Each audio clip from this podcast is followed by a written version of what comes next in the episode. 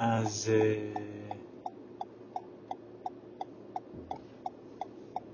אני חוזר עכשיו מפגישה עם שי אצלו בבית בפתח תקווה, ואני באוטו, אני בדרך חזרה ליוקנעם, ואני לא על הווייז, אז אני לא יודע לאן לפנות, אבל אמרתי נכון, פניתי ימינה וזה היה נכון. מעולה. ועכשיו אני על הווייז ואני עדיין מקליט, אז אני יכול להתחיל לדבר בחופשיות.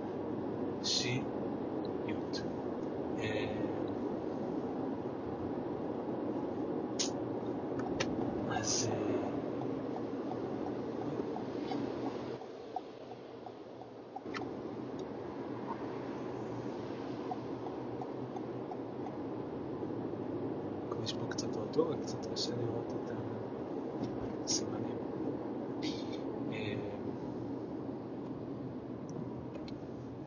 וואו, איזה כיף היה אצל שי, היה סופר כיף. הגעתי אליו, כאמור הוא גר בפתח תקווה, הוא גר בהדר גנים, מבוא לשם מעמישב, שזה השכונה ליד, וגרים עכשיו בבניין כזה גדול, תשע עשרה קומות, משהו כזה, זה שבעים משפחות, חדש, יפה, מתוקתק, יש להם דירה נחמדה מאוד, שלושה חדרים, סלון גדול, מטבח, הכל מסודר, ממש יפה. פגשתי את לירון, אשתו פעם ראשונה, ממש היה כיף. נעים לפגוש אותה, מעניין, היה לי ממש ממש כיף להכיר אותה. ונויה, הבת שלהם, איזה מתוקה, בת חצי שנה, כזאת חמודה, איזה חיים כאלה, כאילו היא אוגרת שקדים לחורף. וואי, איזה מתוקה. ומורק כזה, כזה לשיער. ו...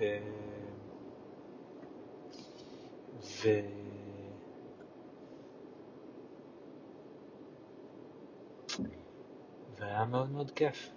וישבתי עם שי ודיברנו, ישבנו בחוץ, אישנו, זה מה שמתניע, זה מה שמתניע באמת השיחות. האמת שבהתחלה שיחקנו מלא מלא עם נויה, אז היא הלכה לישון, ואז יצאנו החוצה, היה לנו בייבי מוניטור, אז יכולנו גם לראות אותה, ו... ואישנו ודיברנו, ושי סיפר על מלא דברים מאוד מעניינים, וכל כך רציתי לצלם אותו תוך כדי, רציתי את הכל לעלות לסטורי, הכל היה כל כך מעניין, ו... אבל לי לא היה אפשר, כאילו, כי זה גם היה משנה את זה, אם הייתי שולף מצלמה ומתחיל לצלם אותו, אז euh, אני חושב שזה היה משפיע, כאילו, עליו, על הסיטואציה, אה, אולי הוא היה קצת יותר נבוך, אה, למרות שהיום כן שלפתי את המצלמה, שאלתי את אבא אם הוא מוכן לספר למצלמה למה הוא מתרגש, וזה עבד טוב. הוא סיפר מאוד מאוד יפה. בכל אופן, הוא סיפר לי כל כך הרבה דברים מעניינים, וכאילו על איך זה התחיל, הוא דיבר על נפקדות, שזה להתפקד, לא להתפקד. איזשהו מונח שאומר להצליח להביא ילד. ו... אה, ועוד לפני זה הוא דיבר על זה שאילון מאסק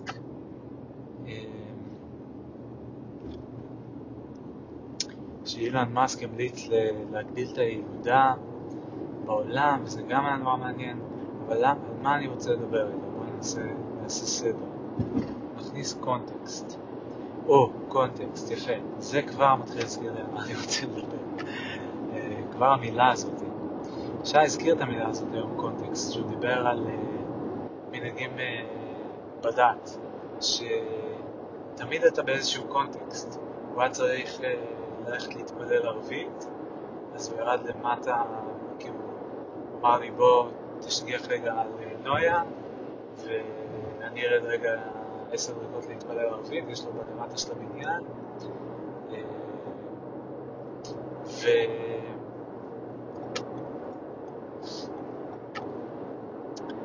וגם תוך כדי שהוא הלך למטה, כאילו, בעצם תוך כדי שהוא הכניס, הוא הוצא המכנסיים, הוא אמר עוד תפילה, ש... עוד ברכה בעצם, ש... שקשורה לאוכל, כי בדיוק אכלנו סלט פירות שלירון הכינה לנו, אז, אז הוא אמר את זה, ואז הוא אמר שכל הזמן הוא בקונטקסט, כאילו הוא יודע בדיוק, צריך לחשוב כל הזמן מה, מה הוא עושה לפני רגע, אוקיי, סיימת, התחלתי לאכול, סיימתי לאכול, אה, השעה היא כזאת, צריך להתפלל ערבית, אה, החודש הוא כזה, עכשיו ראש חודש, צריך להגיד תפילה מיוחדת, אה, או עכשיו זה חג, או משהו כזה, וכל הזמן יש קונטקסט, קונטקסט, קונטקסט, קונטקסט, וזה היה, אה, המילה קונטקסט בשבילי היא מילה אה, מרכזית, כאילו בחשיבה שלי כזה, ו, וכשהוא אמר את זה, אז, אז זה עוד יותר יחדד לי, כאילו, יש כל מיני מילים שהם יותר... אה, אני יכול להרגיש שהן מרכזיות כאלה בחשיבה שלי, שבאיזה מובן הן מרכזיות? הן מרכזיות במובן שהן אה, מטאפורות טובות אפשר להגיד, או שהן גנריות במובן של הם, הם כזה applicable to many situations, כאילו זה כמו, איך שאני מדמיין את זה בראש, זה כמו מסגרת אה, בצורה מסוימת ש, שאפשר אה, להכיל אותה על הרבה צורות, כאילו אני יכול להסתובב איתה כמו מין כזה קוקי קאדר, ולהצביע על כל מיני דברים אה, בעולם, חבל שאתם לא רואים את היד שלי פה מתחילה לזוז ולעשות אה, תנועות, אבל אתם לא תראו את זה מי ששומע, אה, אבל כאילו כמו מין כזה קוקי קאדר, שהוא בצורה מסוימת, ואז אני יכול ל, ל, להביט דרכו על העולם ולמצוא כל מיני דברים שמתאימים, אז ככה אני חושב על קונטקסט באופן מסוים, מין מסגרת כזאת. ו... וחשבתי על זה שזה ישר כשאני, כשיש לי את התחושה הזאת של אני הרי כידוע רוצה לכתוב על איזשהו נושא. סליחה, אני עדיין struggling, כאילו, איך לספר סיפורים. Relevance realization, איך כאילו נווט בתוך הסיפור את מה שהכי רלוונטי והכי מעניין. עכשיו, אני לא יודע בדיוק על מה אני רוצה לדבר, אני נזכרתי, תוך כדי שהתחלתי לדבר, נזכרתי שאני אה, התחלתי את כל ההקלטה הזאת, כי רציתי אה, לדבר על, אה, על מיימי, על הפרויקט שלי. ונזכרתי כי המילה קונטקסט היא כאילו אחת מהמילות מפתח של הפרויקט הזה, של מייל. ו... וזהו, ו... ואז כאילו התחלתי לדבר על זה, ועכשיו אני לא יודע מה עוד בדיוק אני רוצה להגיד על זה, אבל כאילו היה לי איזה מין צורך להגיד, וואלה, אם אני יכול לחבר עוד איזה נקודה, עוד איזה שוקה, אז אני אחבר את זה, כאילו עוד כמה נקודות. בכלל, מה הקטע של מייבי? קטע דפוק קצת. כאילו, מה זה דפוק? קטע מדהים. משוגע, אבל כאילו קצת כזה לא ברור איך לתקשר אותו, אבל זה מין משהו שאני כאילו זה כאילו מה, מה ולא, לא הייתי צריך לשנות, בסדר, בסדר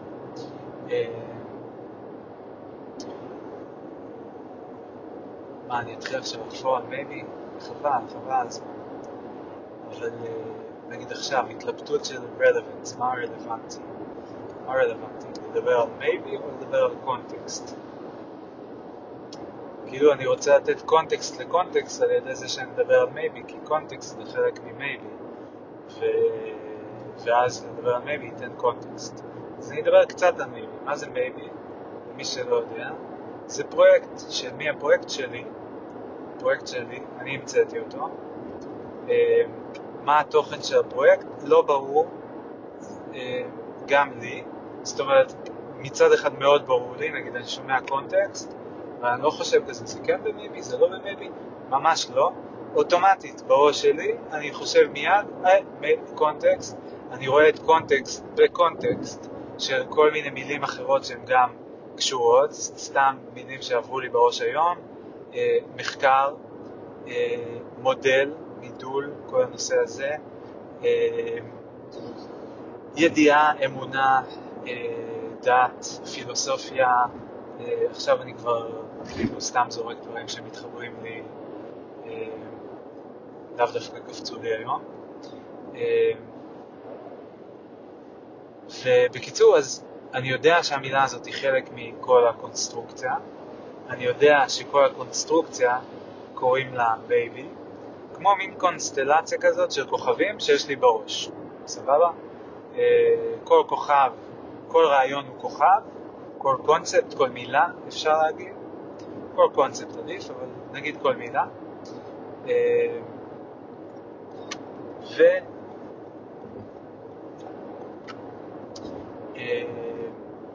וביחד הם יוצרים איזושהי קונסטלציה כזאת, כאילו יש ביניהם חיבורים, זה בשונה מהכוכבים בשמיים שאין ביניהם חיבורים, זה אנחנו באים ומציירים אותם אחר כך, אבל בראש שלי הם כבר מחוברים במובן שכשאני חושב על אחד, אוטומטית אני חושב על אחר. גם את החיבורים האלה כמובן שהם נרקמו לי בראש, הם לא, לא נולדתי איתם, אבל זאת אומרת הם כן נוצרו באיזשהו שלב, אבל הם כן, עכשיו זה לא שאני כל פעם אומר, hmm, למה זה מתחבר, מה זה מתחבר, אלא החיבורים קופצים אוטומטית. עכשיו, גם זה לא מדויק, יפה, כמו שאומרים בקורס החם, יפה, אז זה היה שקר.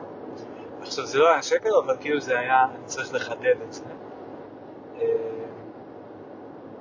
אז איך אני אחדד את זה? מה הנקודה שרציתי להגיד? שכחתי לך על מה אני מדבר. תכף, איבדתי את הקונטקסט. אבל איזה יופי, אנחנו מדברים על קונטקסט בכל מיני צורות, ואנחנו גם נותנים דוגמאות לקונטקסט, על ידי זה שאנחנו מאבדים את הקונטקסט בזמן שאנחנו מדברים על קונטקסט. כן, אז מה היה הקונטקסט שדיברתי עליו? לא, לא, לא. דיברתי על כוכבים בשמיים, מתחברים, לא מתחברים, מי עושה את החיבור, אני מחבר, מתי זה מתחבר, כן, כל העניינים האלה. בכל אופן, אולי, אולי זה פודקאסט בעצם, אולי ככה עושים פודקאסט, שפשוט מדברים על דברים. ועכשיו אני, הרבה זמן, כן, וובה, שפיץ עליי על ישר. אני הרבה זמן רציתי לעשות פודקאסט, ואני גם הרבה זמן רציתי לדבר על מייבי או לכתוב על מייבי, ואני כל הזמן לא ידעתי גם אם אני... לדבר על מייבי, אני אכתוב על מייבי, אני אביים סרטים על מייבי, אני אכתוב שירים על מייבי, שירים כאילו poems יותר מאשר songs, למרות ש... כן, songs פחות חשבתי לכתוב על מייבי, כי מייבי היא מאוד מילולי, מאוד מילולי ומאוד אה, אה, רציונלי, אה, שהרבה אנשים בטח מיד אומרים, אז לכן זה לא רגשי, לכן אין בזה רגש, ואז גם בטח יקטלגו אותי כמישהו בעל אה, איי קיו גבוה אה, ו-אי קיו אה, נמוך, כי יש לנו איזושהי אסוציאציה, אה, מקובל לעשות אסוציאציה בין אה, אה, רציונליות, בין אה, אסוציאציה הופכית, כאילו ליצור איזושהי ניגודיות, אסוציאציה שאומרת הדבר הזה והדבר הזה לא הולכים. זאת אומרת, שיש את זה, אז אין את זה. יש לנו הרי כל מיני סוגים של אסוציאציות. זה סוג אסוציאציית אנטי-קישור כזאת. בקיצור, יש אסוציאציית אנטי-קישור בין, אה, אמרתי בקישור או בקיצור? בקיצור, יש אסוציאציית אנטי-קישור אה, בין אה, רציונליות ואימוציונליות. כאילו שהשניים הם בהכרח אה, נוגדים זה את זה. נגיד, יש לנו נטייה לחשוב שכשאנשים אה, הם מאוד אמוציונליים, אז הם אה, לא רציונליים. נגיד, מישהו יכול ממש להתעצבן, להתפרץ על מישהו אחר, ואז אנחנו נגיד, זה היה דבר לא רציונלי לעשות, כי מה, אתה השגת בזה, וזה הרגשות שלך שלטו בך, וכל מיני דברים כאלה. אה, למרות שיכול מאוד להיות שדווקא בן אדם שמאוד כועס, הוא מאוד נחרץ, הוא אומר דברים מאוד מאוד רציונליים, מאוד הגיוניים, פשוט של היגיון מאוד מסוים. וכמובן שהוא אומר אותם מתוך מקום של להיות מאוד convicted, כזה, convinced, כאילו מאוד משוכנע. והעניין הוא שתמיד יש הרבה הגיונות, אז מישהו אחר יבוא ויגיד לו, זה לא היה הגיוני מה שעשית, והרגש שלך שלט בך, ולכן עשית את זה, ועכשיו כשאתה כבר לא כועס, ואתה רגוע, בוא אני יכול להראות לך פה היגיון אחר, ואני גם משכנע אותך שההיגיון הזה הוא עדיף. עכשיו, בוא נראה אם אני מצליח להעביר פה איזה דאבל פואנטה, ולעשות פה עוד איזשהו קישור, ולטעון שהגיונות תמיד יש הרבה, תמיד יש יותר מאחד. אין, מה זה תמיד? לא יודע איך להגדיר את זה, ולא יודע באיזה קונטקסט, כאילו, אנחנו מדברים על הגיונות, כאילו כמה סוגים של הגיונות, מה, מה, איך מגדירים היגיון? מה נחשב היגיון? אנחנו צריכים להגדיר כאילו את היחידת לגו הזאת, בשביל שנוכל לדבר על כל החתיכות לגו האפשריות. אבל בכל אופן, אני טוען ש... באיזשהו אופן, בכל אופן, אני מסתבך עם ההגדרות שלי, כי אני חייב תמיד חייב להיות נורא מדויק, אני נורא מתנצל, נורא מתנצל חברים, סליחה, סליחה, סליחה, סליחה, סליחה. אבל בקיצור, מה שאני בא לטעון זה שכל היגיון שמישהו טוען, אפשר לטעון עוד הגיונות אחרים כלפי אותה נקודה. תמיד אפשר, תמיד יש לפחות שני צדדים, ובדרך כלל יותר, ואז אם יש שני צדדים, אפשר לטעון לשניהם, אם יש יותר אפשר לטעון לכל אחד מהם. עכשיו מי מנצח? אין מנצח. אין איזה אחד שאפשר להכריז עליו שהוא אה, ההיגיון המנצח, ולמה לא? כי כל הכרזה כזאת תתבסס על היגיון אחר. נגיד שאני אגיד היגיון א' מנצח ולא היגיון ב' או כן. אז יגידו לי למה היגיון א' מנצח? ואני אצטרך לספק טיעונים, כלומר הגיונות, אחרים כדי להסביר למה היגיון א' מנצח ולא היגיון ב', ואם ישאלו אותי על ב', אז אני אספק הגיונות אחרים שמסבירים למה ב' מנצח ולא א' או ג'. ובקיצור, כל היגיון מתבסס על הגיונות אחרים, או לחילופין על הנחות יסוד מסוימות. כן?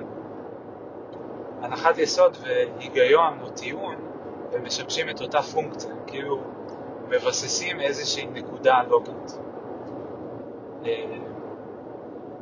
יהיה לי קשה עכשיו לשלוף דוגמה, אבל דווקא לא, אולי לא קשה. האם כדאי תמיד, האם חשוב, בירו... אוקיי, נתחיל אחרת. כביש, אוטו, ספיד לימיט, מהיר... מהירות מותרת, כן? יש שלטים, בשלט כתוב, אה, הנה יש פה שלט, כתוב בו שבעים. על איזה מהירות אני עכשיו? מאה ועשר. עכשיו טיפה ירדתי, מאה ושמונה. עכשיו, האם אני חריג?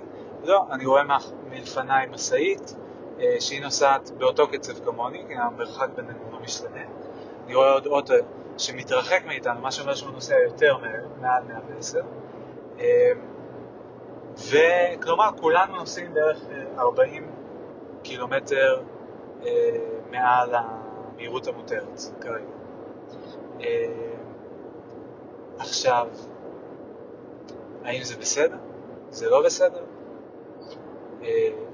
מצד אחד אפשר להגיד, בוודאי שזה לא בסדר, כאילו יש חוק, כתוב, שבעים. אז מה, כאילו, מה השאלה פה בכלל? יש קו, עברת אותו, אז פסול, כאילו, זה לא בסדר. ומצד שני אפשר להגיד, בסדר, אבל יש המון המון קווים, והרבה מהם אנחנו עוברים לפעמים בנסיבות מסוימות. יש נסיבות שבהם זה בסדר לעבור את הקו, ויש נסיבות שבהם זה לא בסדר לעבור את הקו. יש מקום לשיקול דעת. הקו הוא לא חוק מוחלט, הוא לא אה, דירקטיבה אבסולוטית, ש... או ננסח את זה בצורה קצת יותר מדויקת וקצת יותר רכה. הקו הוא לא הקו בין בסדר ולא בסדר, אלא הקו הוא איזושהי אה, נקודת ייחוס, אמת מידה, שביחס אליה מפעילים שיקול דעת, לוקחים את הקו כבעצם כנקודת התחלה באיזשהו דיון, ו... והדיון הזה הוא על מה הקו האמיתי, או מה הקו שאני צריך לצייר לעצמי בפועל. סבבה? יצא, יצא, יצא הסבר סבבה, לדעתי. נראה לי זה די ברור. אבל בקיצור, אז אפשר לטעון שיש מקום לשיקול דעת, זה הצד השני. שהקו הוא לא הקו של בסדר ולא בסדר, אלא הוא האינפוט של התהליך שיקול דעת, שהאוטפוט שלו זה בסדר או בסדר.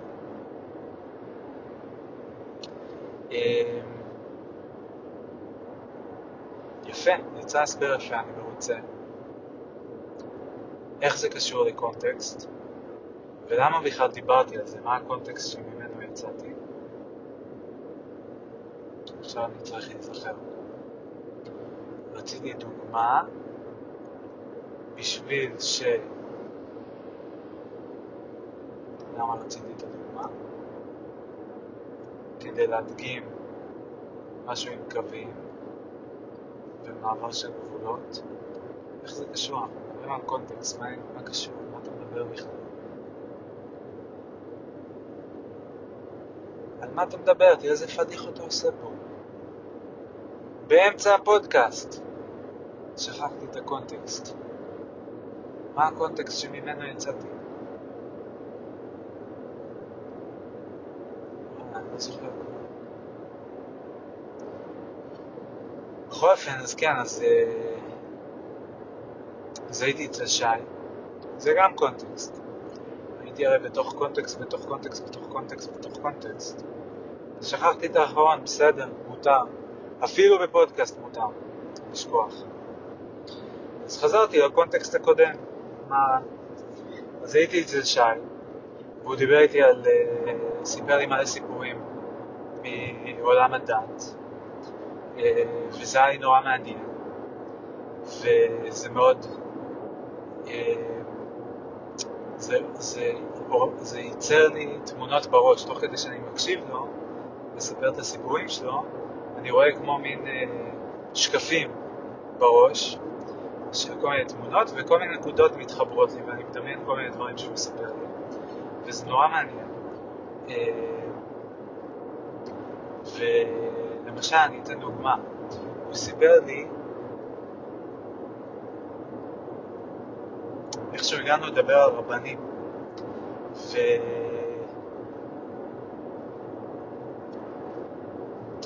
למה הגענו לדבר על רבנים? הכל מעניין, אבל זה הקושי של כאילו כל דבר מעניין. כל נקודה שאני אזכר בה, אז אני רוצה להגיד גם אותה, כי היא מעניין. אבל בסדר, מה לעשות? אני נגמד. קיצור, דיברנו, דיברנו על רבנים, כי דיברנו על אה, מה זה אה, להיות גדולים, מה זה להיות חכמים בתורה, להיות טובים, להיות מצטיינים, מה זה בעצם אומר. אה, והוא דיבר על זה שכאילו זה אנשים שמקיימים את ההלכה ברמה הכי גבוהה. רוב האנשים מקיימים את ההלכה, כאילו את כל המצוות, את כל ההנחיות בעצם, את כל החוקים, אה, הם מקיימים את זה, מאוד משתדלים, מאוד uh, מנסים, uh, אבל לא, הם לא מקיימים מאה אחוז. אי אפשר לקיים מאה אחוז, זה, זה, כמעט, זה קשה, יש שיגידו בלתי אפשרי, ו, אבל נראה לי שכאילו, יש, אם מישהו מתקרב בכלל זה, זה, זה החכמים הגדולים ביותר. עכשיו, גם הם לדעתי, לא עושים את זה מאה אחוז כאילו פלט, כאילו מאה אפס אפס, כאילו גם הם טועים, גם הם בני אדם, אבל הם עושים את זה כאילו הכי טוב שיש. עכשיו, מי, אה, מי זה האנשים האלה, כאילו האנשים שמצליחים לעשות את זה? אז אני שאלתי את, הוא דיבר, קודם כל הוא הזכיר, אז אני רק רוצה לצאת את זה, נקודה, צדדית, אני לא אכנס אליה, אבל שזה בעצם חוכמה, כאילו קיום, היכולת לקיים אה, את מצוות ההלכה כראוי במלואה, נגיד אם יש אפס עד מאה, אז כאילו כמה שיותר קרוב ל-מאה, זה בעצם, הפרמטר הזה, כאילו אותו משתנה, זה המשתנה שהוא גם חוכמה. מי שמקיים יותר את המצוות, הוא יותר חכם. זה אם הבנתי נכון את שם. עכשיו, אני מתאר לעצמי שבטח צריך לחדד את זה עוד קצת, אבל זה מה שהבנתי פחות או יותר. ו... ואז אמרתי לו, אז, אז כאילו זה רבנים, נכון? אז uh, הוא אמר לי שזה בעיקר רבנים, לא תמיד, אבל שבכל אופן רבנים זה, uh, זה קטגוריה רחבה. קטגוריה רחבה שהיא כוללת כל מיני סוגים של אנשים, לדוגמה. עכשיו למה אני מספר את כל זה? כי uh, דיברתי על זה שכשהוא מספר לי דברים אני רואה תמונות בראש. אז עכשיו נגיד הוא התחיל לתת לי קטגוריות, אז אני מדמיין בראש uh, קטגוריות, מיני עיגולים כאלה.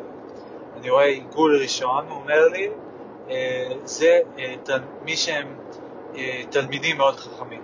זאת אומרת שהם ממש יודעים טוב, זוכרים טוב, יודעים טוב את הפסוקים, את התורה, את הסיפורים, למה עושים כל מיני דברים, את כאילו טיעונים, בעד, נגד, מי פסק, מתי, כל הדברים האלה הם מאוד מאוד שול, שולטים בחומר. וכשאני מדמיין את זה, אז בתוך העיגול אני רואה כמו מין אה, אה, תלמיד, דתי, כאילו זה, עם ספר פתוח. וזה כאילו הלוגו שיש לי בראש לסוג הזה של רבנים. עכשיו, אני עובר, הוא עובר לשני, והוא אומר לשני, מי זה הקבוצה השנייה, הקטגוריה השנייה, זה אנשים שהם... אה, שיש להם אה, איזושהי, שנגיד נושאים נאומים בציבור, אה, שיש להם איזושהי קהילה, שיש להם ערוץ יוטיוב. זאת אומרת, אנשים שמדברים ו, אה, בפורמט של one to many, כאילו הם, לא, הם מדברים עם קהל, יש להם קהל, אה, אולי אפילו קהילה, אבל קודם כל קהל, אנשים שמקשיבים להם. ומעניין אגב הקשר בין קהל וקהילה, אז אנחנו נצטרך לחזור לזה. זה קטגוריה שנייה, ואז כשהוא אומר לי את זה, אני רואה את המין ריבוי קשרים הזה, אז אני מדמיין נקודה אחת במרכזית או בצד אחד, ומלא נקודות שעומדות מולה, קבוצה של נקודות כמו קהל, ואז קשרים, שכל הקשרים הם בין הנקודה הראשונה, הראשית, לבין הנקודות. זאת אומרת, הנקודות אין ביניהם קשרים. זה רק כמו, אה, כמו כזה קוצים שיוצאים מכיפות. כאילו, מלא נקודה אחת מרכזית ומלא נקודות שיוצאים ממנו. זה אני רואה בקטגוריה שלי. הקטגוריה השלישית זה... אה, וואלה, מה הוא אמר לקטגוריה השלישית? עכשיו ברחלי, אני מחפש אותה, יש לי בצד ימין את התלמידים, באמצע את ה... אלה שיש להם קהל, והשלישים, איך הוא הגדיר אותם, הם הכי משמאל, מה זה יכול להיות? אולי לא הגענו לזה בכלל. טוב, אני מנחש שזה, טוב, אנשים שמלמדים תורה הם כבר נכנסים בקטגוריה השנייה. אז, אז מה עוד יכול להיות? משהו במקצוע, אנשים שזה ממש המקצוע שלהם, אבל זה גם הראשונים בדרך כלל, למרות שיכולים להיות בטח כאלה שהם נושאים נאומים, אבל אולי יש להם עוד מקצוע או משהו כזה.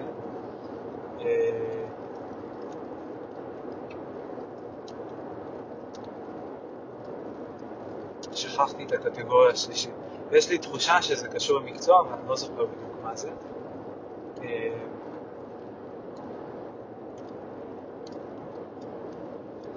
בכל אופן, זה היה מאוד מעניין.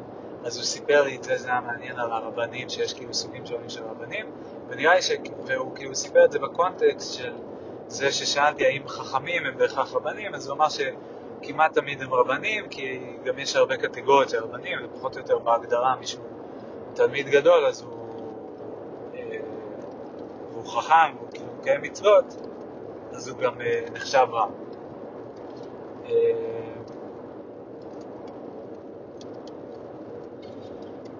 עכשיו,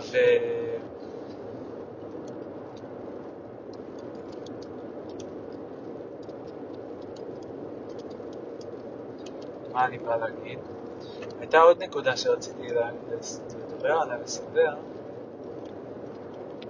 שכל זה הרי היה סביב הנושא של עוד רעיון, עוד מילה, עוד קונספט, שהוא גם מרכזי. אני מפתיע את עצמי עם ההתלהבות שבוקעת ממני. הוא גם מרכזי, דיברתי קודם על קונטקסט, שזה כאילו מילה מרכזית, ונתתי עוד כמה דוגמאות, מחקר וזה. מודל, כן. אז עוד מילה שהיא מאוד מרכזית, זה חכם, חוכמה, wisdom באנגלית. שזה נורא מעניין. כי זה מין איזה משהו כזה. זה מין איזה מילה כזאת. אתם מכירים את המילים האלה? שאנחנו משתמשים בהם ביום יום. הרבה בשוטף, כאילו כל אחד משתמש בזה. לא צריך להיות פרופסור כדי להגיד על מישהו, הוא חכם, הוא לא חכם. משתמשים במילה הזאת בקלות דעת, אבל בעצם אם, חושב, אם עוצרים לחשוב על זה, או אם מישהו ישאל אתכם רגע, רגע, מה זה בעצם חכם? תגדירו חכם, תגדירו חכם, תגדירו את זה בממש הגדרה מילונית. איך מגדירים את זה?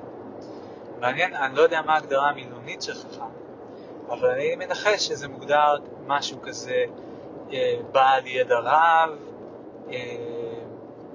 בעל אה, יכולת חשיבה מפותחת, שגם זה יחסית כללי, מה זה אומר יכולת חשיבה, איך, מוד... איך בודקים את זה, איך מגדירים את זה, איך יודעים למי, איזה יכולת חשיבה יש לי, יש לי איזה יכולת, אולי יכולת הסקת מסקנות, זה הגדרה קצת יותר טובה, לקחת נתונים מסוימים ולגזור מהם מסקנות אחרות ולידיות, סבבה, זה גם יכולת חכם. אה, מה עוד יכול להיות חכם? לפעמים קושרים חוכמה גם ל... ל... כל הנושא של... לכמה נושאים בעצם, אבל כל הנושא של מוסר קודם כל, שזה תחום רבוי דילמות. אז מי שיודע לתת תינונים משכנעים לפתרונות לדילמות, ואני אומר טיעונים משכנעים, כי כבר מקודם אמרתי שזה שאלות שאין להן פתרונות, אז כאילו, לא שבאמת יש, ב... לא להגיד בעיניים, בסדר, הכל בעיניים. אה, אני לא יודע מי ישמע את זה, כמובן שמי שישמע את זה, ו...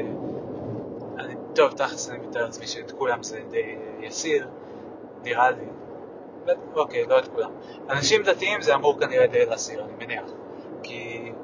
אה, כי לאנשים דתיים לכם יש את ההגיונות שלכם שמגיעים מהתורה, אז לבוא ולהגיד שיש כל מיני הגיונות ואף אחד מהם הוא לא באמת נכון, אז זה כבר מיד סותר את זה. אז אני מתנצל, אבל אני ממשיך לדבר דרך ההיגיון שלי.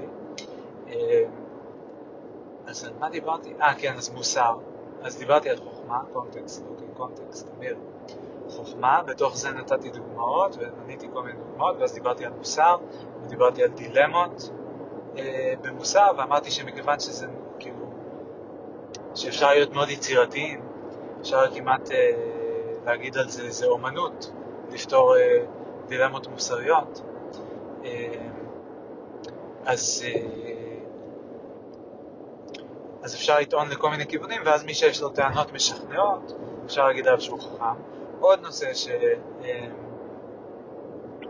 שהוא אה, גם כן נראה לי מקושר לחוכמה, זה כל הנושא של יחסי אנוש וסיטואציות אנושיות, סיטואציות חברתיות, כי זה גם נושא נורא מורכב, שיש לו המון היבטים, והוא לא מדיד, כאילו, כן יש קל להגיד בהרבה סיטואציות זה יותר טוב, זה פחות טוב, נגיד אם מישהו מאוד מצחיק, אם הוא מאוד חברותי, אם אנשים מאוד אה, נהנים להקשיב לו, אוהבים אותו, אה,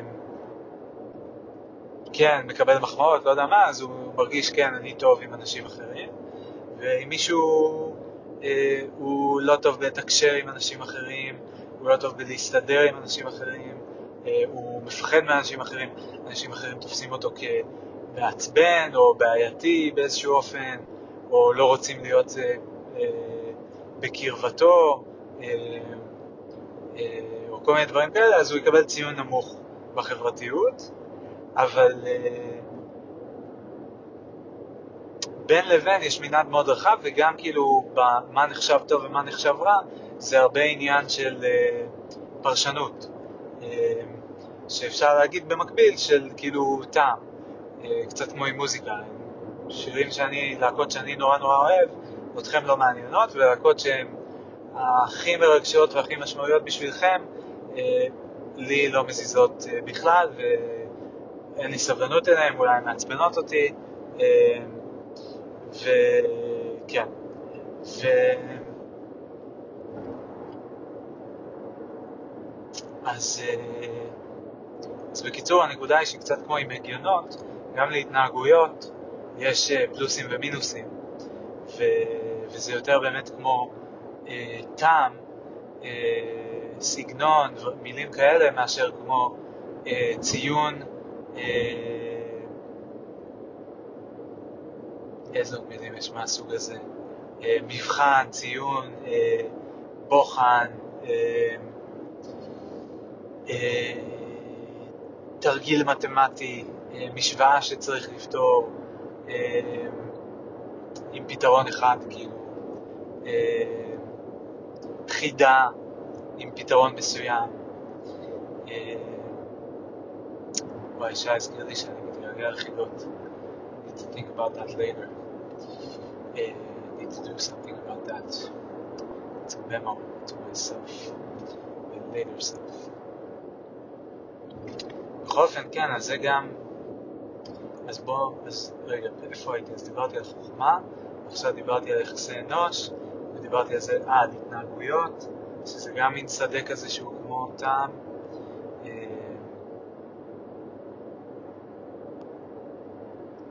כן, ואוקיי, אז מעניין אותי כמה דברים. קודם כל מעניין אותי, האם יש עוד דברים שאנשים מקשרים אותם לחוכמה, שלא מניתי.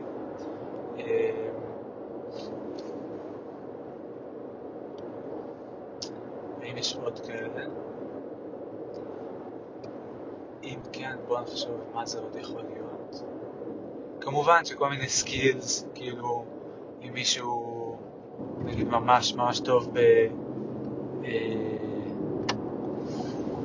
כאילו אובייקטיבית, לא יודע מה זה יכול להיות, נגיד, לא יודע, נהג מרוצים, זה לא יודע למה זה קופץ לי עכשיו בגלל שאני באוטו, אז הוא נוהג ממש מהר, אז יגידו שהוא גאון כנראה. או אם מישהו נגיד, אוקיי, דוגמה מעולה, מישהו ממש טוב, הוא ממש גוד ביזנסמן, הוא ממש טוב בלעשות עסקים, להרוויח כסף, אז גם כן יגידו עליו שהוא ממש ממש טוב, שהוא חכם, כלומר זה גם אולי משהו שיחסו באיזשהם מלאכות, נגיד, לא יודע, נגרות, צורפות, אדריכל, כל דבר כאילו של להשיג תוצאה מסוימת, תוצאה לצו, כאילו להגיד אני אעשה משהו ואז כאילו לתכנן את זה ולעשות את זה, הוציא את זה לפועל, זה גם כאילו יכול להיחשב חכם, אני חושב. ובעצם כל הדברים כאילו מה שמשותף להם זה כזה להיות ממש ממש טוב במשהו, אני חושב, להיות ממש טוב, להיות ממש גדול, שיהיה לך ממש הרבה ממשהו, משהו מאוד מאוד רצוי, הרבה ממשהו רצוי, בעל ערך, משהו כזה. ו... אוקיי, איזה עוד קטגוריות יש יכולות להתקשר לחוכמה?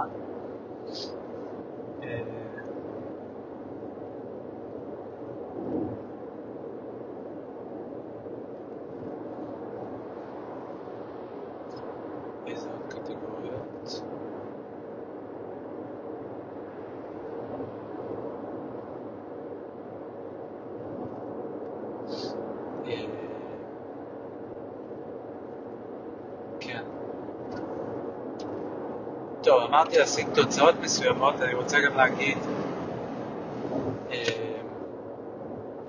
לחזות, לחזות את העתיד, לא במובן מיסטי או משהו כזה, במובן של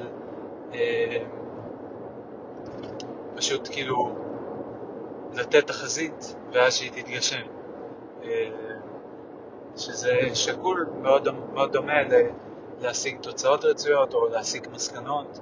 נגיד סתם דוגמה לתחזית, אני כרגע ליד קיסריה ואני נוסע בכביש החוף, מה שאומר, ואני עושה הביתה שלי, ליוקנעם, עושה תרון, זה לא הביתה שלי, סליחה, אמא, סליחה, סמדה, זה לא הביתה שלי, סליחה, אני התבלבלתי, אני מתנצל, זו הייתה טעות פרוידיאנית, תכלס, כאילו, פרוידיאנית במודע, אבל קיצר, אני, הבית שלי הוא בתל אביב, קיצר, יש לי כמה בתים, לא משנה, סיפור, בכל אופן, אני בדרך ליוקנעם,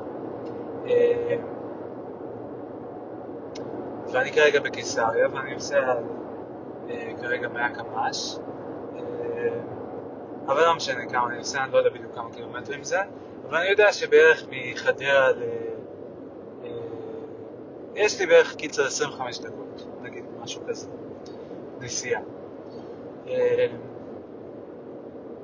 מה שאומר שיש לי בערך עוד עשרים וחמש דקות לבלבל לכם את השכל. אבל בכל אופן, אז אני חוזה שאני אגיע ליוקנעם בעוד עשרים וחמש דקות. זה תחזית. האם אני יכול לדעת את זה בוודאות? של מאה אחוז? לא, אין דבר כזה. כאילו מי יכול... אני יכול לעשות חישובים, אני יכול לקחת את המהירות הנוכחית. אם הייתי יודע, נגיד שסתם, לדוגמה, יש לי עוד חמישים קילומטר ואני נוסע על מאה קילומטר. מאה קילומטר זה מאה קילומטר בשעה. זאת אומרת ש-חמישים קילומטר ייקח לי חצי שעה. חישוב מתמטי פשוט. עכשיו, האם אני אסע בדיוק על מאה קילומטר מפה ועד יוקנעם? לא, אבל אפשר להגיד, אוקיי, אז בממוצע. אני אסע קצת על שמונים קילומטר, אני אסע קצת על מאה ועשרים קילומטר, זה לא כך מסתדר. כנראה שאני אסע על מאה קילומטר ומטה, בעיקר רוב הזמן. טוב, לא יודע, אני אסע על מאה, מאה ועשרים. לא משנה, בקיצור, נגיד שאני אסע בממוצע. אבל עדיין, קיצר, הפואנטה שלי זה שאי אפשר לדעת בוודאות. אני לא יודע אם זה ברור או שזה לא ברור, אבל כאילו אני מרגיש צורך לכל דבר שאני טוען גם אה, להוכיח אותו, כאילו, כדי לא לקחת שום אה, דבר כמובן מאליו או כהנחת יסוד, כי, אה, כי בעצם אי אפשר לקחת שום דבר כהנחת יסוד או כמובן מאליו, שזה בעצם אחת מהטענות שלי שאני גם רוצה איתו. אה, אבל בכל אופן זה מה שמקשה בין היתר כשאני מדבר, כי אני כאילו מסביר משהו וטוען כל מיני דברים, אבל אז אני קולט שהנחתי הנחות יסוד, ואז אה, אני אומר רגע, אבל אני צריך להוכיח גם אותם, ואז אני טוען אותם, כמו איזה טמבל, ואז אני אומר, אה רגע, אבל טענתי פה כל מיני טענות שמתבססות על כל מיני הנחות יסוד, ו... ואז אני אומר, אוקיי, שנייה, אז צריך להוכיח גם את זה, וממש כמו... אה, כלב שרודף אחרי הזנב שלו, אני פשוט אה, אה, טוען הנחות יסוד, ואז עוד טוען הנחות יסוד, וטוען הנחות יסוד, וטוען הנחות יסוד, אה, וכן, וכל פעם מגלה עוד הנחות יסוד, ואז טוען אותם, ואז מגלה עוד הנחות יסוד, ואז טוען אותם, ומנסה להוכיח הכל, ואז אני לא מסיים לשום דבר אף פעם. אה, אבל אה, יפה, לפחות ברגע שהגדרתי את זה לעצמי ככה עכשיו, אז אני יודע לשים לזה לב יותר טוב בהמשך.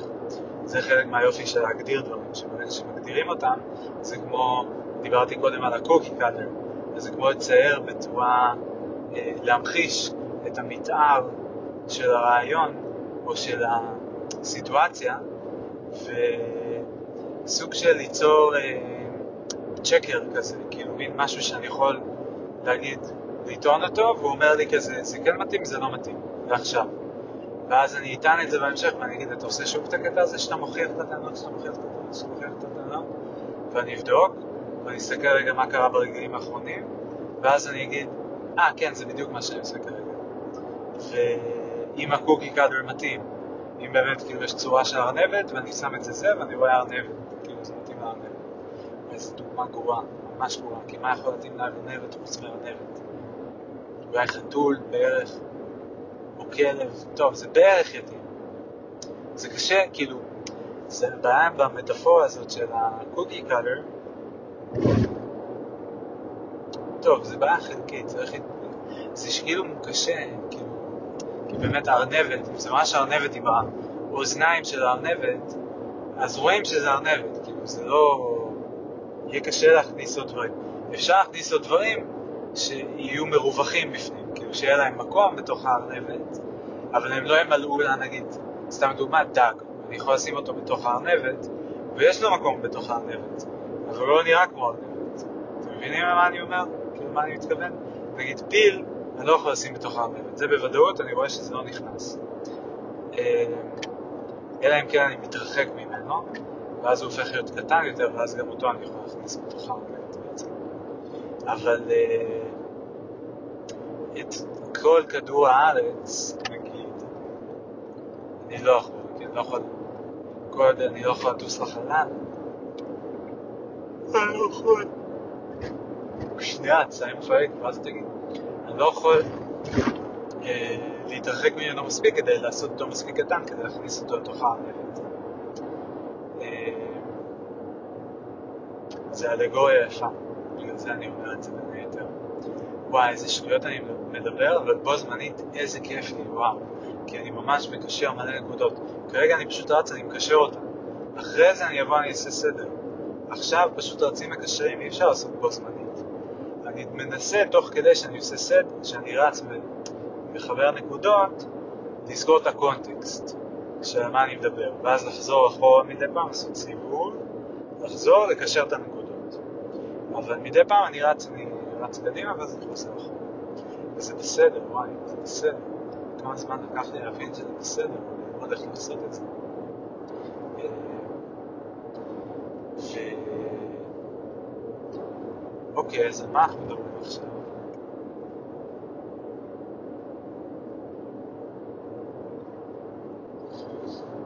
מדי פעם זה כאילו פשוט טאק, נעלם החוץ. שזה גם אולי טוב, זה מין ריסטארט כזה, פתאום. שקט.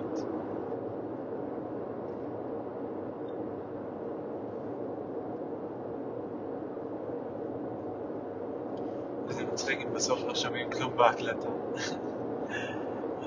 אז זה יהיה...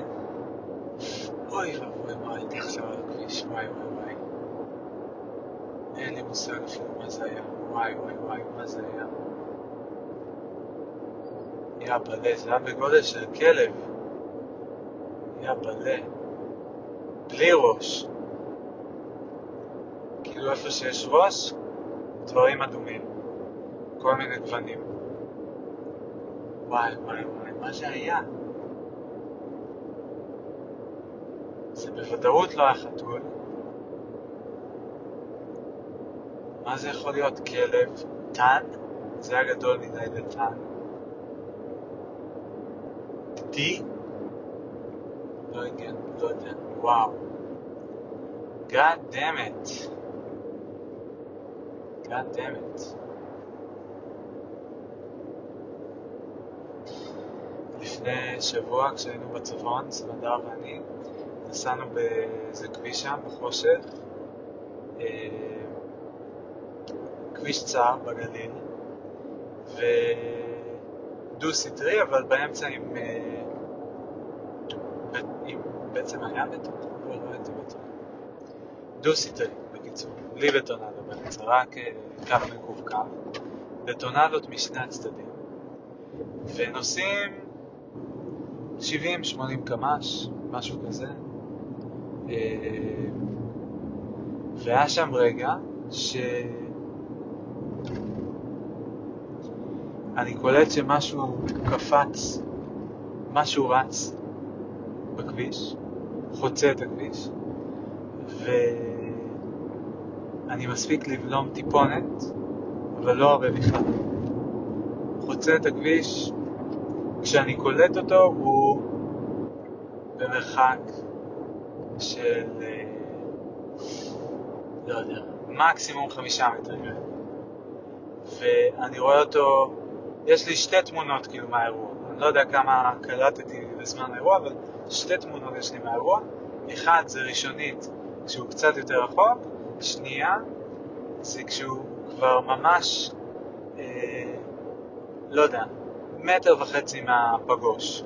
אני רואה אותו ממש כאילו, אם יש לי כזה כרגע מול העיניים, בשדה ראייה מלמעלה למטה כזה, למעלה את ה... כזה שמסתיר את השמש והמראה, באמצע את החלון של האוטו, למטה את ההגה, עוד יותר למטה את הרגליים שלי, זה השדה ראייה שלי כאילו. אז בדיוק בנקודה שבין החלון של האוטו לאיפה שהפגוש מתחיל, בשדה ראייה, שם אני רואה, מה אני רואה? לא אמרתי לכם עדיין, אז מה אתם מדמיינים? אני רואה אה, טן. טן בגודל של חתול גדול, קצת יותר גדול מחתול. כאילו, לא יודע, עשרה אחוז יותר גדול מחתול. אה, והוא... אה, איך הוא נראה, מה יש לי בתמונה בראש. הטן אה,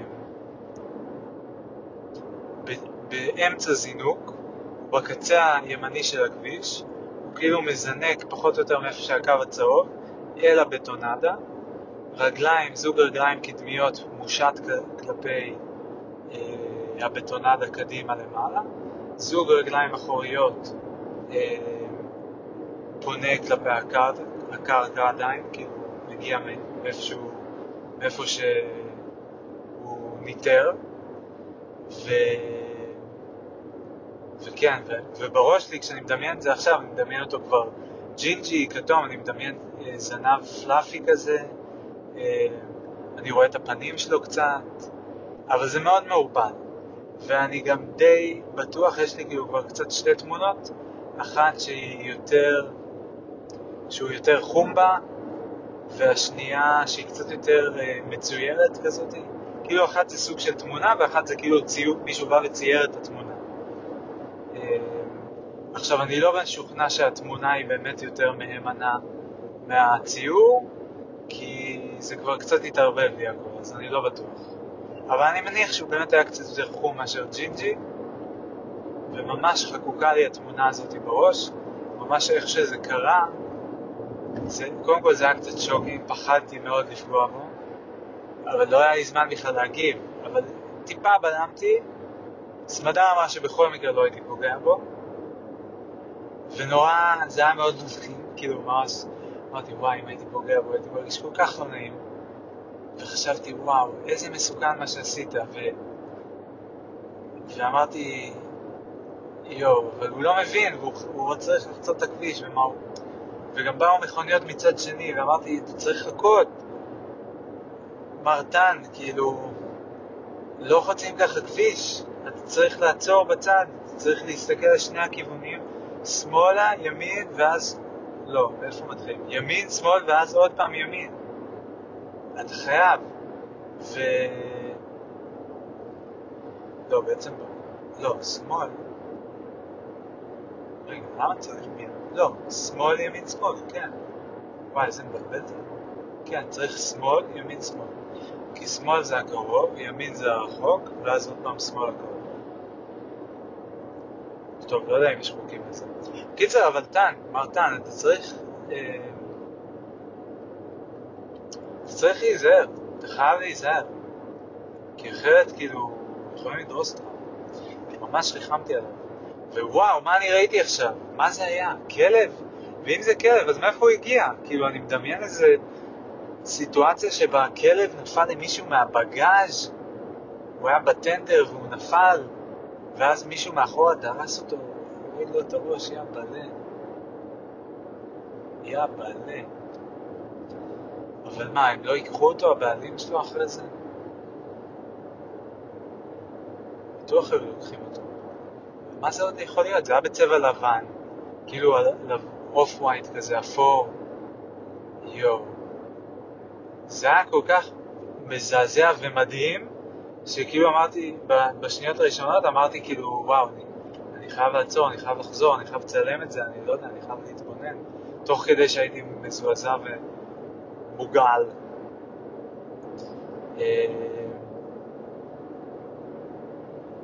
טוב, בכל אופן, כן, זה היה זה היה עוד הפודקאסט מחולק ל למה הוא מחולק לפרקים, לסצנות, לפינות, פינות. אז זו הייתה פינת הגור, זוועה, הורר, כן. היו גם כמה פינות אחרות, היה פינת ה... טוב, מה אני פינת החפירות, כל הפודקאסט החפירות, אבל פינת ההתפלבלויות לא אי אפשר, זה גם כל הפודקאסט, רוב הפודקאסט.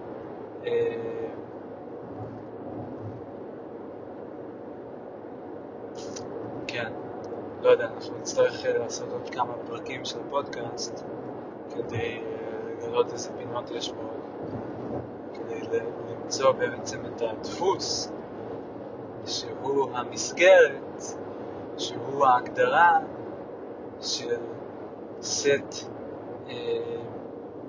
נושאי שיחה או פורמטים שעונים על אותם קריטריונים שהם כמו הקוקי קאדר שאני יכול להלביש על נושאים שונים של שיחה, למרות שאני אגיד מילים שונות במועדים שונים ואני אגיד אה, זה משתייך לאותה קטגוריה, אותו סוג. אגב, מילים, מילים מרכזיות, קטגוריה, וואלה, אחת המרכזיות, וואלה. אמרתי כבר מטאפורה אגב, ואלגוריה, שאני אף פעם לא זוכר מה ההבדל. אלגוריה זה כאילו סוג מיוחד של מטאפורה נראה. תראים יפה, גם עוד שנייה. מתחיל להתעייף, שזה פנטסטי, כי זה כאילו ממש, קודם כל זה, זה מעולה, כי אני מתקרב ליוקנעם. ואני תכף ביוקנעם, ואז אני בכל מקרה צריך לסיים בלך ראשון. לבית הלך ראשון. יש גם, צריך לקום גם מחר. אז זה מצוין, נסיים תכף. אבל חוץ מזה זה גם מדהים, כי זה בעצם האינדיקטור למתי כאילו מסתיים הפרק של הפודקאסט, כי אני עייף, אז אי אפשר להמשיך עם העייפים, וגם בא לי בטוב לסיים כי אני עייף, אבל עדיין ו... וזה סוגר את הפינה של עד מתי לסיים, אז זה מעולה. אז יש לנו אוקיי, אוקיי אז יש לנו אה... אז יש לנו פרק ראשון של הפודקאסט, יש לנו התחלה, התחלה התחילה מסיפורים, כל מיני סיפורים על דברים שקרו לי recently, כדי כזה להתחמם, להתניע את המנוע, וגם להיזכר במוטיבציה, כי בעצם כל המוטיבציה הגיעה מהדברים שקרו לי באותו, באותם רגעים, כאילו חוויתי כל מיני דברים, וזה יצר לי כל מיני קישורים חדשים, וזה יצר התרגשות, התלהבות, ורצון לספר, לשתף, לחלוק. אז זה בעצם ההתחלה, זה ההתחלה של הפודקאסט, זה המניע של, של הפרק. ואז היה לנו כל מיני סיפורים, ואז קישרנו את הסיפורים, בעצם שהדברים שקרו לי עכשיו, זה נושאים שמעסיקים אותי באופן עוד ממקודם, מה שנקרא.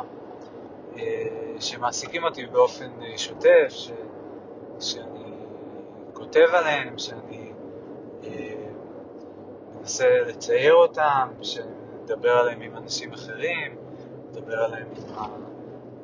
אם תהיתם, אם אני כן או לא מדבר עליהם עם, עם הפסיכולוגית שלי, אז כן, אני מדבר עליהם עם הפסיכולוגית שלי, שהיא לא סתם פסיכולוגית, היא פסיכולוגית אה, אה, בשירה, טיפול בקול, טיפול בשירה, מה שאומר שהיא אה, גם מאוד יצירתית ואומנותית, ושהיא לוקחת ברצינות, ושהיא בעצם מטפלת גם בתהליכי יצירה, ולכן היא לוקחת ברצינות את כל ה...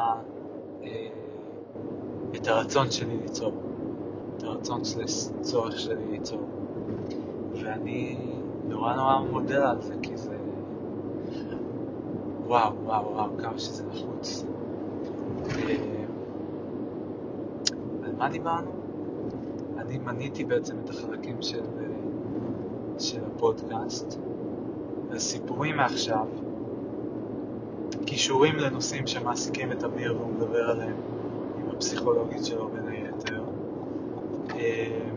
פיתוח של הרעיונות ויצירת קשרים בין רעיונות שמעסיקים את אמיר והוא מדבר עליהם עם הפסיכולוגית שלו בין היתר,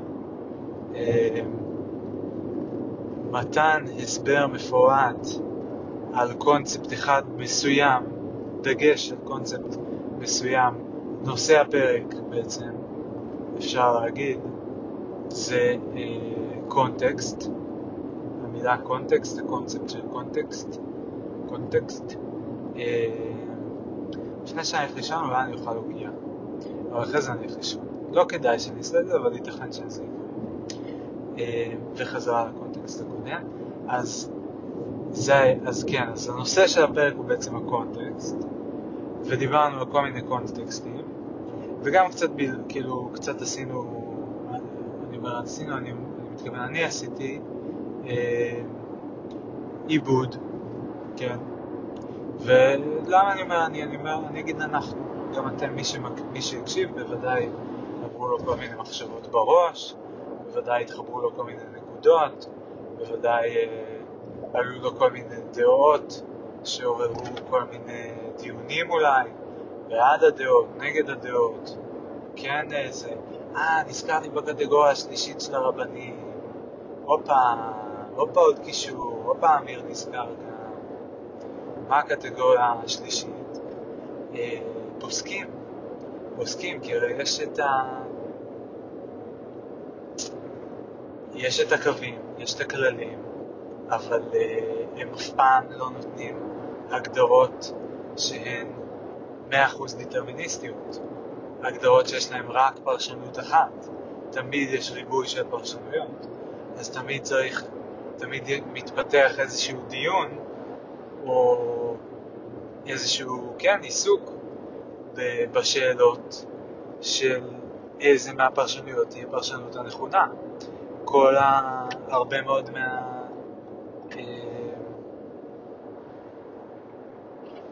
עכשיו אני אעשה פדיחות, אבל התלמוד, לדעתי, ונראה לי שאפשר גם להגיד את זה על הגמרא, כי זה גם הרי פרשנויות, אבל אולי במיוחד התלמוד, נותנים את הד... נראה לי שנותנים את התלמוד כדוגמה, שיש הרי את בית הלל ובית שמאי ויש להם פרשנויות שונות, ואחד מהם אה, לומד רק את הפרשנות שלו, ואחר לומד את הפרשנות שלו ואת הפרשנות של השני. ו... שזה נראה לי, אני הולך לאמר עכשיו כי אני לא באמת זוכר, נראה לי זה הלל או שמאי? רגע. בא לי להגיד זה הלל, אבל הלל מרגיש לי, אז מה, שמאי האלה שלומדים רק אצלהם, זה לא הגיע לי. שמאי, הלל לא לומדים את שלהם, שמאי, אני הולך על שמאי. שמאי לומדים את של השניים. ככה מרגיש לי, אבל זה באמת אימור על בסיס תחושה מאוממת של זיכרון, על בסיס פודקאסט של אה, מיכה גודמן, וגם על בסיס uh, פעמים קודמות ששמעתי על זה, אבל אני כבר זוכר. אבל זה ה-most recent ממיכה גודמן. קיצור, אז מה דיברנו? על פרשנויות.